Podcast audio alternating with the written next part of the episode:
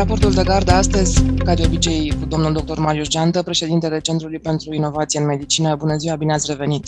Bun găsit tuturor! Raportul de gardă, cel despre care vorbim astăzi, n-aș putea spune că are vești sau numai vești foarte bune, pentru că, uite, o să încep cu prima știre de pe raportul de gardă de la secțiunea esențial COVID-19. Citez, experții din Israel avertizează asupra riscului unui nou val pandemic în perioada verii posibil determinat de reapariția variantei Delta. Am încheiat citatul. Avertismentul, că eu așa i-aș spune, vine de la experții unei țări care a avut cazuri de infecții cu SARS-CoV-2, care a avut lockdown, care a vaccinat foarte mult și iată, nu sunt în situația sau în măsură să fie liniștiți și să spună da, nu mai sunt probleme. Cred că trebuie să păstrăm în continuare o oarecare stare de alertă și aș spune chiar de curiozitate, adică nu e loc de panică în momentul acesta, dar uh, cred că e loc de cunoaștere. Iar uh, datele pe care le, le menționați venind uh, dintr-un studiu din Israel, trebuie să spunem că încă nu am văzut alte studii care să fie ajuns la aceste concluzii, dar acest studiu ne spune că, în ciuda așteptărilor inițiale care spuneau că varianta Delta va fi complet înlocuită de variantele Omicron. Deci, în ciuda acestei, acestei ipoteze, realitatea ne arată că există un nivel, să numim așa, sub radar de circulație a variantei uh, Delta, iar uh, echipa care a studiat uh, aceste lucruri în Israel spune că există acest risc ca pe măsură ce, să spunem, se epuizează populația țintă pentru variantele Omicron și inevitabil numărul de infectări cu Omicron va scădea. În mod normal, locul, să spunem, uh, variantei Omicron ar trebui să fie luat de o altă variantă și există această ipoteză ca în continuare circulând Delta să fie una dintre uh, variante sau o variantă derivată din uh, varianta Delta. Sigur că aceste cercetări, care trebuie să o spunem, au la bază analiza apelor uzate, o metodă care se folosește uh, din ce în ce mai mult uh, de cam de jumătate de an încoace. Și la care noi Această... nu ne uităm deloc, deși știm că are un potențial suficient de important de acuratețe. Da, ca să fac o paranteză, această metodă poate să dea o predicție cu până la două săptămâni, 10-14 zile, înainte de izbucnirea unui focar epidemic. Și am văzut date din uh, Statele Unite, unde se, în acele zone în care se folosește monitorizarea apelor uzate și la fel din, din Canada. Deci este o metodă care are valoare, iată, predictivă asupra focarelor epidemice și poate să aibă, iată, această valoare de a identifica de a mapa foarte bine variantele care circulă. Aici am mai spus-o de atât de multe ori încât uh, aproape că mă rușinesc să mai spun încă o dată. Europa suferă foarte mult și România în particular de lipsa unor programe de supraveghere genomică autentică a circulației virusului. Noi suntem acum în momentul în care căutăm variantele Omicron și sigur că găsești ceea ce cauți. Pe când uh, designul studiilor uh, autentice de supraveghere genomică este diferit, se încearcă să caracterizeze fiecare variantă care este identificată în acest caz în apele uzate și apoi uh, se face, dacă vreți, suprapunerea între caracterizarea acestor variante și ceea ce știm din librăriile de secvențe genomice virale că reprezintă o variantă sau, sau alta. Altfel, dacă nu ne gândim că ar putea să fie și delta și deci nu o căutăm, în mod evident nu vom găsi. Acesta este uh, mesajul. Este un mesaj cu atât mai important pentru că noi deja vorbim despre o perioadă uh, cumva de liniște pandemică, mulți, inclusiv oficial, vorbesc deja de o etapă post-pandemică, în care genul acesta de analize calitative și cantitative în același timp ar trebui să devină regula și fundamentul pentru uh, definirea acestei perioade post-pandemice, pentru a identifica precoce, cum spuneam, posibile riscuri, plus că este o metodă care poate fi foarte ușor adaptată și pentru circulația tot tipul de virusuri. Virusul gripal îmi vine acum la în, în minte, la fel diversi patogeni asociați cu rezistența antimicrobiană, dar din păcate, iată, lucrurile se întâmplă din nou în alte țări, deși este o temă pe care noi personal am discutat-o în urmă cu uh, un an, un an și trei luni, uh, chiar aici la Radio România Cultural. Da, ce, ce aș mai spune legat de acest studiu, care, iată, este publicat pe sciencedirect.com, este realizat de o echipă de cercetători de la Universitatea Ben Gurion, uh, o echipă condusă de profesorul Ariel Cușmaru, care spune, și aici îl citez, rezultatele noastre evidențiază faptul că pandemia nu s-a încheiat și că mai devreme sau mai târziu va fi un alt val potențial în vară sau la sfârșitul verii, am încheiat citatul. Așadar, sunt oameni foarte serioși care se uită la asta. Uh, este această metodă care nu înlocuiește niciuna dintre metodele de detecție, de secvențiere existente până acum, acest, acest studiu al apelor uzate. Este o cercetare care a fost dezvoltată uitându-se la Omicron, pentru că specialiștii israelieni, așa cum scrie și raportul de gard, au dezvoltat un test real-time qPCR specific pentru varianta Omicron. Prin urmare, avem toate motivele să luăm în calcul astfel de cercetări. Și cred că exact cum spuneți, nu panică, dar trebuie să fim realiști, că totuși realitatea sau, cum să spun, virusurile ne plasează într-o altă realitate. Da, trebuie să ne, să ne facem treaba. Cum să spun, și e de absolut bun simț să, să ne întrebăm sunt două scenarii. Primul în care pandemia nu s-a terminat și eu personal, dacă vreți părerea mea, eu cred că nu s-a terminat și că vom avea valuri mai mici sau mai mari în funcție de teritoriu și de imunitatea de persoanelor din acel teritoriu, imunitate post-vaccinare plus imunitate post-infecție, sau dacă putem să avem varianta a doua în care să credem că pandemia s-a terminat.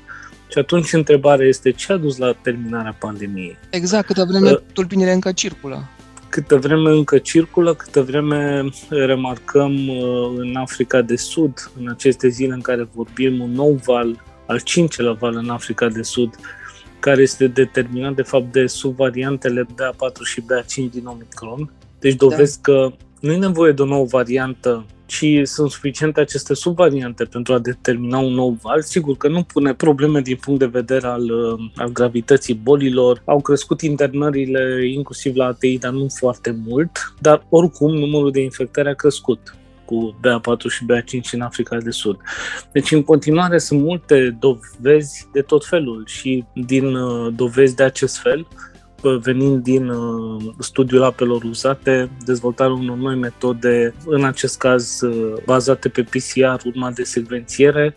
Sunt multe, multe date care ne arată că noi încă nu știm, de fapt, dacă pandemia s-a terminat sau nu și nu știm care ar fi potențialele căi de evoluție în continuare pentru, pentru infectare, cel puțin. Deci concluzia, cel puțin legată de acest subiect, ar fi să fim în continuare atenți și să nu să nu alegem să credem ceea ce ne convine, ca să zic așa. Adică, sigur că ar fi ar fi ideal să se fi terminat pandemia. Repet faptul că încă se detectează infecții, că oamenii încă ajung la, la ATI, chiar dacă nu atât de mulți ca în primele valuri, totuși asta ne arată faptul că virusurile încă circulă. Detaliile sunt pe raportul de gardă, tot aici despre rezultatele finale din studiul Solidarity, studiul condus de Organizația Mondială a Sănătății, publicate în The Lancet, și anume că remdesivir nu este eficient pentru pacienții COVID care sunt deja ventilați mecanic. Un argument în plus ca să evităm să ajungem la ATI în spital și să fie nevoie să fim ventilați. În mod evident și aș mai aduce un element în plus la ceea ce spuneați mai devreme în legătură cu înțelegerea situației actuale. Peste 7000 de oameni, din păcate, au murit în România în uh, valul Omicron. Sigur, mai puțin decât în valul Delta când uh, am avut în jur de 50.000 de decese. Dar uh, totuși să ai 7.000 de decese într-un val cu o variantă a virusului despre care toată lumea spune că este o variantă ușoară, în condițiile în care ai vaccinarea la dispoziție, eu Iată. cred că este inacceptabil, iar uh, sper că nu greșesc, în jur de 1800 dintre aceste decese au fost înregistrate după ridicarea stării de alertă non-martie, deci în două luni de zile. Și vedem că în fiecare zi am avut săptămâna trecută o zi în care au fost înregistrate aproape 20 de decese cauzate de, uh, probabil, de Omicron Asta iarăși o informație pe care, dacă există, trebuie să o căutăm, uh, cum să spun, să facem muncă de arheologi ai internetului ca să găsim o astfel de informație da. despre ce variante circulă în, în România. Acum, sigur, revenind la, la studiul Solidarity, e din categoria știrilor evidente. Am ales această informație pentru că, din câteva motive, această știre. Odată pentru a arăta eșecul studiului Solidarity pornit imediat de, după declararea stărilor de urgență de Organizația Mondială a Sănătății, un studiu care a luat în calcul uh, acele medicamente care inițial uh, erau considerate a fi soluții pentru uh, infecția cu SARS-CoV-2, hidroxiclorochină, ne amintim toate discuția, interferon, remdesivir și lopinavir. Până pe rând, despre toate aceste medicamente am avut informații care fie arătau lipsa totală de eficacitate, fie arătau, și acesta este al doilea punct, că pot să aibă eficacitate dacă sunt folosite atunci când trebuie. Iar despre un antiviral precum Remdesivir, în mod evident, nu ne putem gândi că mai poate fi eficient la un pacient care, din păcate, ajunge în situația să fie ventilat mecanic deci, într-un uh, stadiu al evoluției bolii care presupune probabil câteva săptămâni, două, trei săptămâni, timp în care, în mod evident, virusul dispare din organism sau oricum a produs efecte prin uh, reacțiile imunologice stănite, efecte care au dus de fapt la starea persoanei respective de a avea nevoie de ventilație mecanică. Și atunci uh, devine un nonsens să tratezi cu antiviral uh, o persoană care de fapt a depășit de mult etapa în care virusul era cel care determina efecte și targetându-l pe el împiedicai producerea acestor efecte. Pe de altă parte, în legătură cu remdesivir, într-adevăr se poate constata un efect uh, oarecare asupra scăderii mortalității și a progresiei bolii către formele severe, sigur cu condiția ca să fie administrat uh, la momentul potrivit, adică la începutul uh, bolii, la începutul infecției, dar aici, între timp, au apărut variante, aș spune mai eficiente. Paxlovid este unul dintre ele, chiar monopiravir. E un, un, un arsenal mult mai consistent acum decât era la, la început. Iată, studiul Organizației Mondiale a Sănătății a durat 2 ani de zile. Între timp s-au dezvoltat alte medicamente, pacienții le folosesc de, la, de încă de la începutul acestui an chiar de la finalul anului trecut. Asta arată, după mine, este încă un semn de ineficiență pentru Organizația Mondială a Sănătății, de fapt.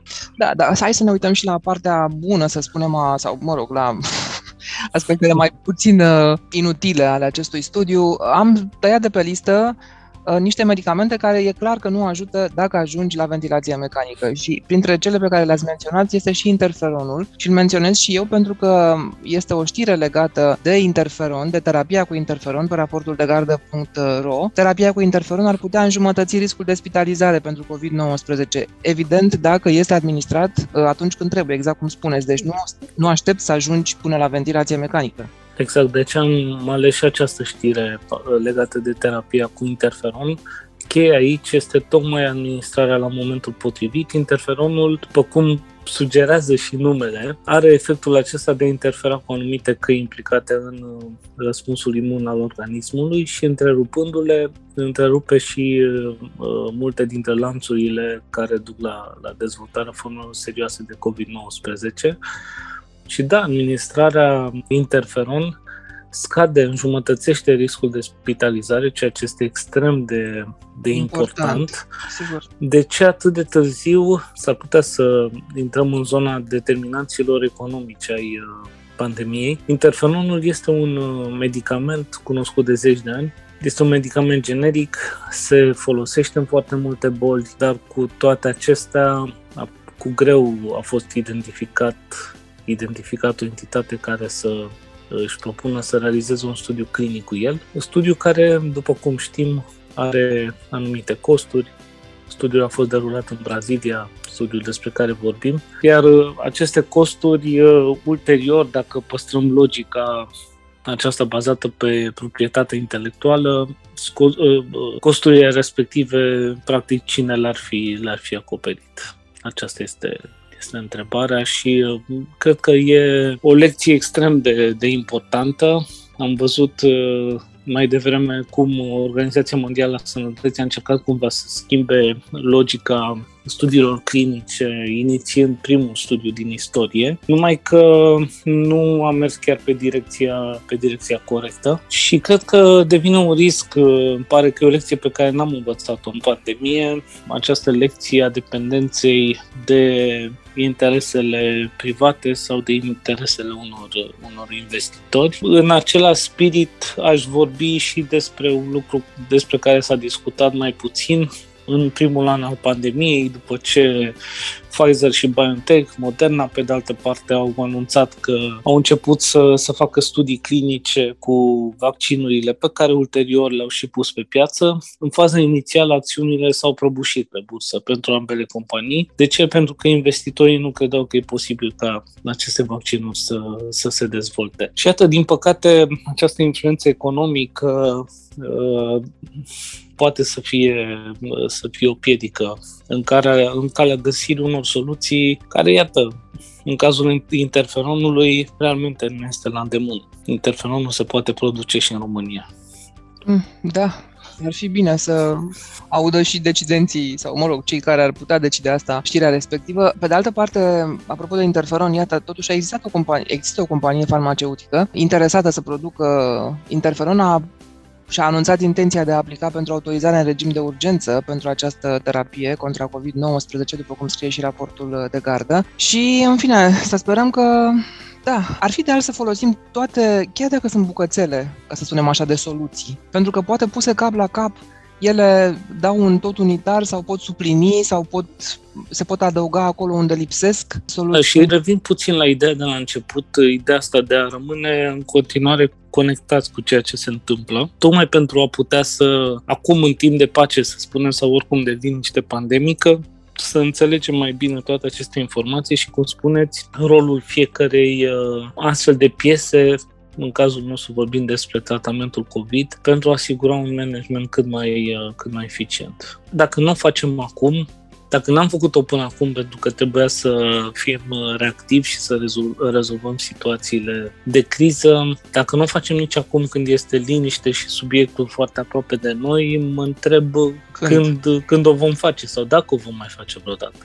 Da, atâta doar mai spun, pentru că detaliile sunt pe raportul de gardă. Au fost, studiul a fost studiul acesta legat de interferon a fost condus în, dou- în 12 centre din Brazilia, a inclus peste 1900 de participanți. Rezultatele sunt publicate în uh, Science uh, și uh, mergem mai departe. Mai avem două știri foarte interesante și acestea.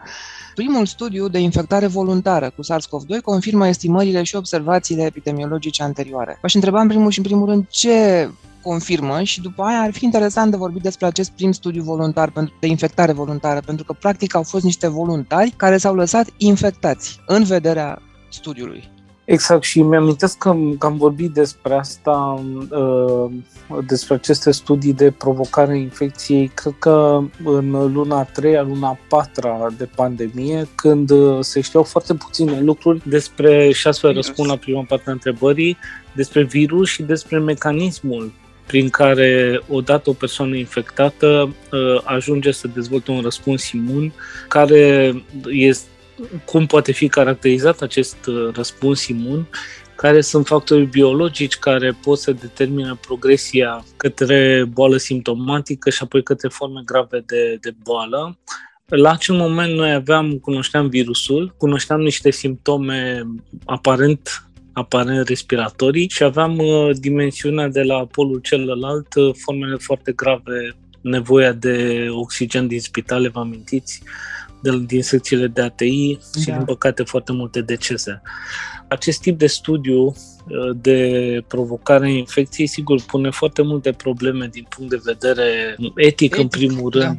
Sunt extrem de bine controlate. Aici nu e o surpriză că uh, rezultatele vin uh, atât de târziu cum e surpriza la Solidarity, pentru că realmente a fost nevoie de o, o atenție foarte mare acordată fiecărui detaliu și fiecărui participant. De altfel, numărul de participanți uh, în studiu este mic, sunt 30 34 de, de persoane. E cumva de înțeles, adică, sincer să fiu, nu știu dacă m-aș m-aș duce voluntar să mă infectez, pentru că n-aș, nu știu cum aș reacționa, cum ar reacționa organismul meu.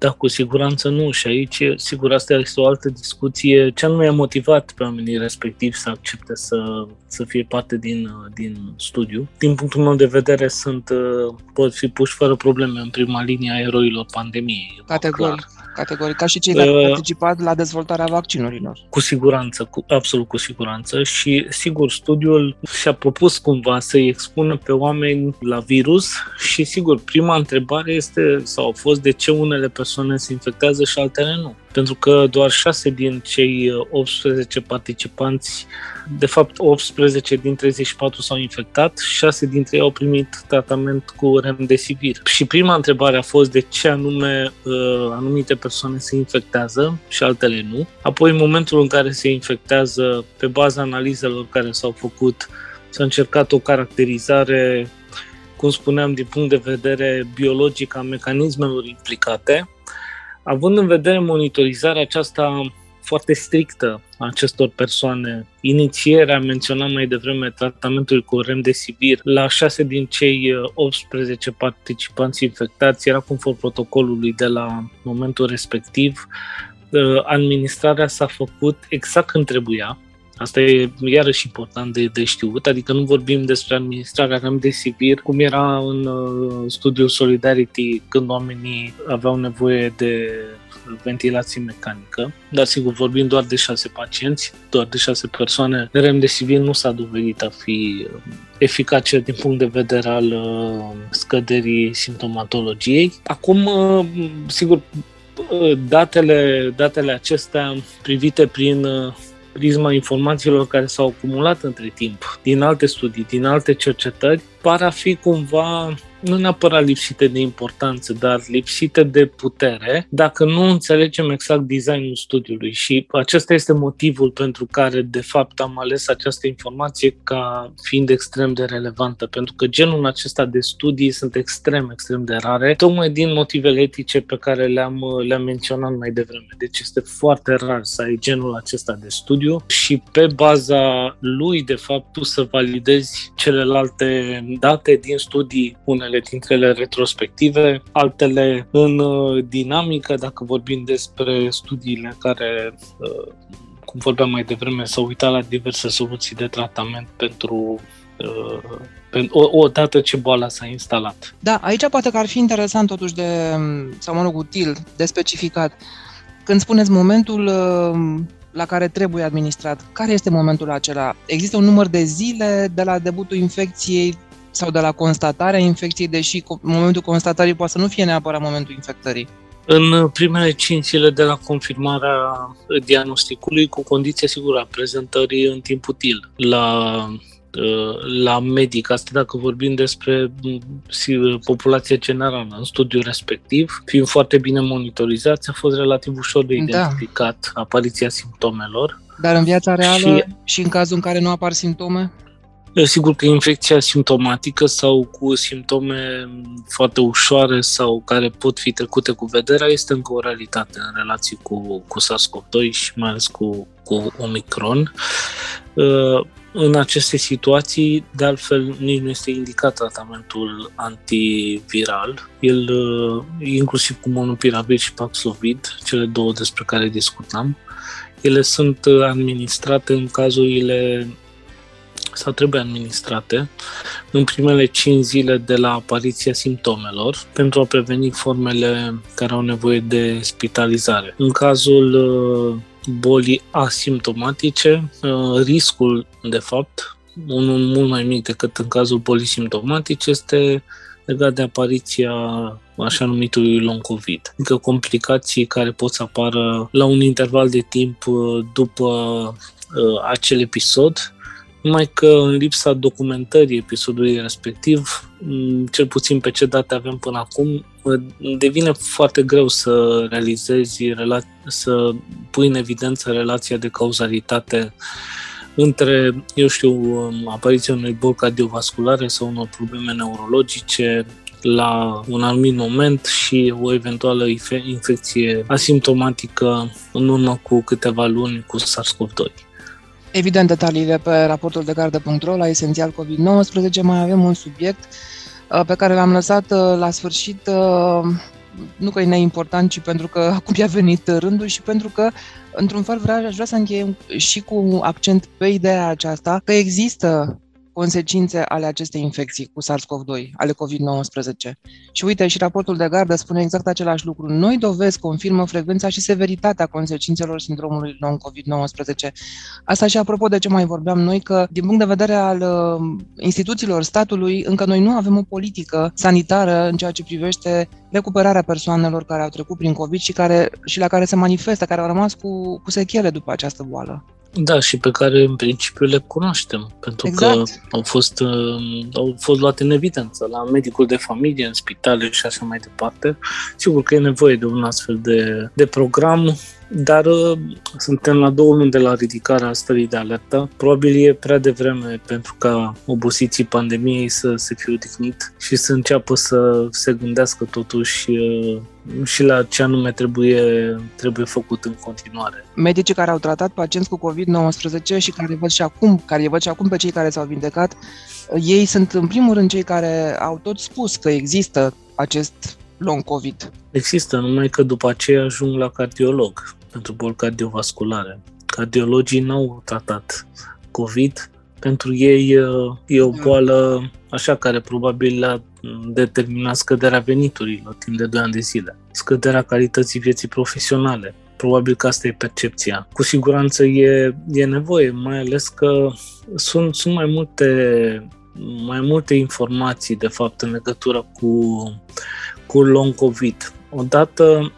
long COVID momentan uh, reprezintă umbrelă extrem de largă de suferințe care apar la un anumit interval de timp. E o certitudine că frecvența lor este foarte mare, uh, cel puțin în uh, primul an, la șase luni în primul an după faza acută. Apoi este sigur, asta spun toate studiile, cu cât faza inițială, infecția acută este mai serioasă, cu atât complicațiile sunt mai serioase. E clar că persoanele care fac uh, o formă mai serioasă de boală sunt vârstnice, au comorbidități, unele cardiovasculare, altele neurologice, în situația asta e complicat de spus la șase luni de zile dacă apare o acutizare cardiovasculară sau neurologică sau pneumologică. E greu de spus dacă nu cumva e evoluția bolii pe care o aveau înainte de COVID sau e o consecință a COVID sau COVID a determinat o accelerare. Sunt toate aceste elemente extrem de importante. Pe de altă parte, e greu de conștientizat acest sindrom long COVID, deși peste un milion de oameni au fost uh, infectați în România, e un număr impresionant de mare, dar e totuși greu de conștientizat în momentul în care se discută destul de puțin despre asta, tema a dispărut din spațiul public. Există concepția, din punctul meu de vedere, greșită și susținută de niște date pe care le vom discuta săptămâna viitoare, care arată că la persoanele vulnerabile nu există nicio diferență în privința gravității bolii între varianta Delta și varianta Omicron.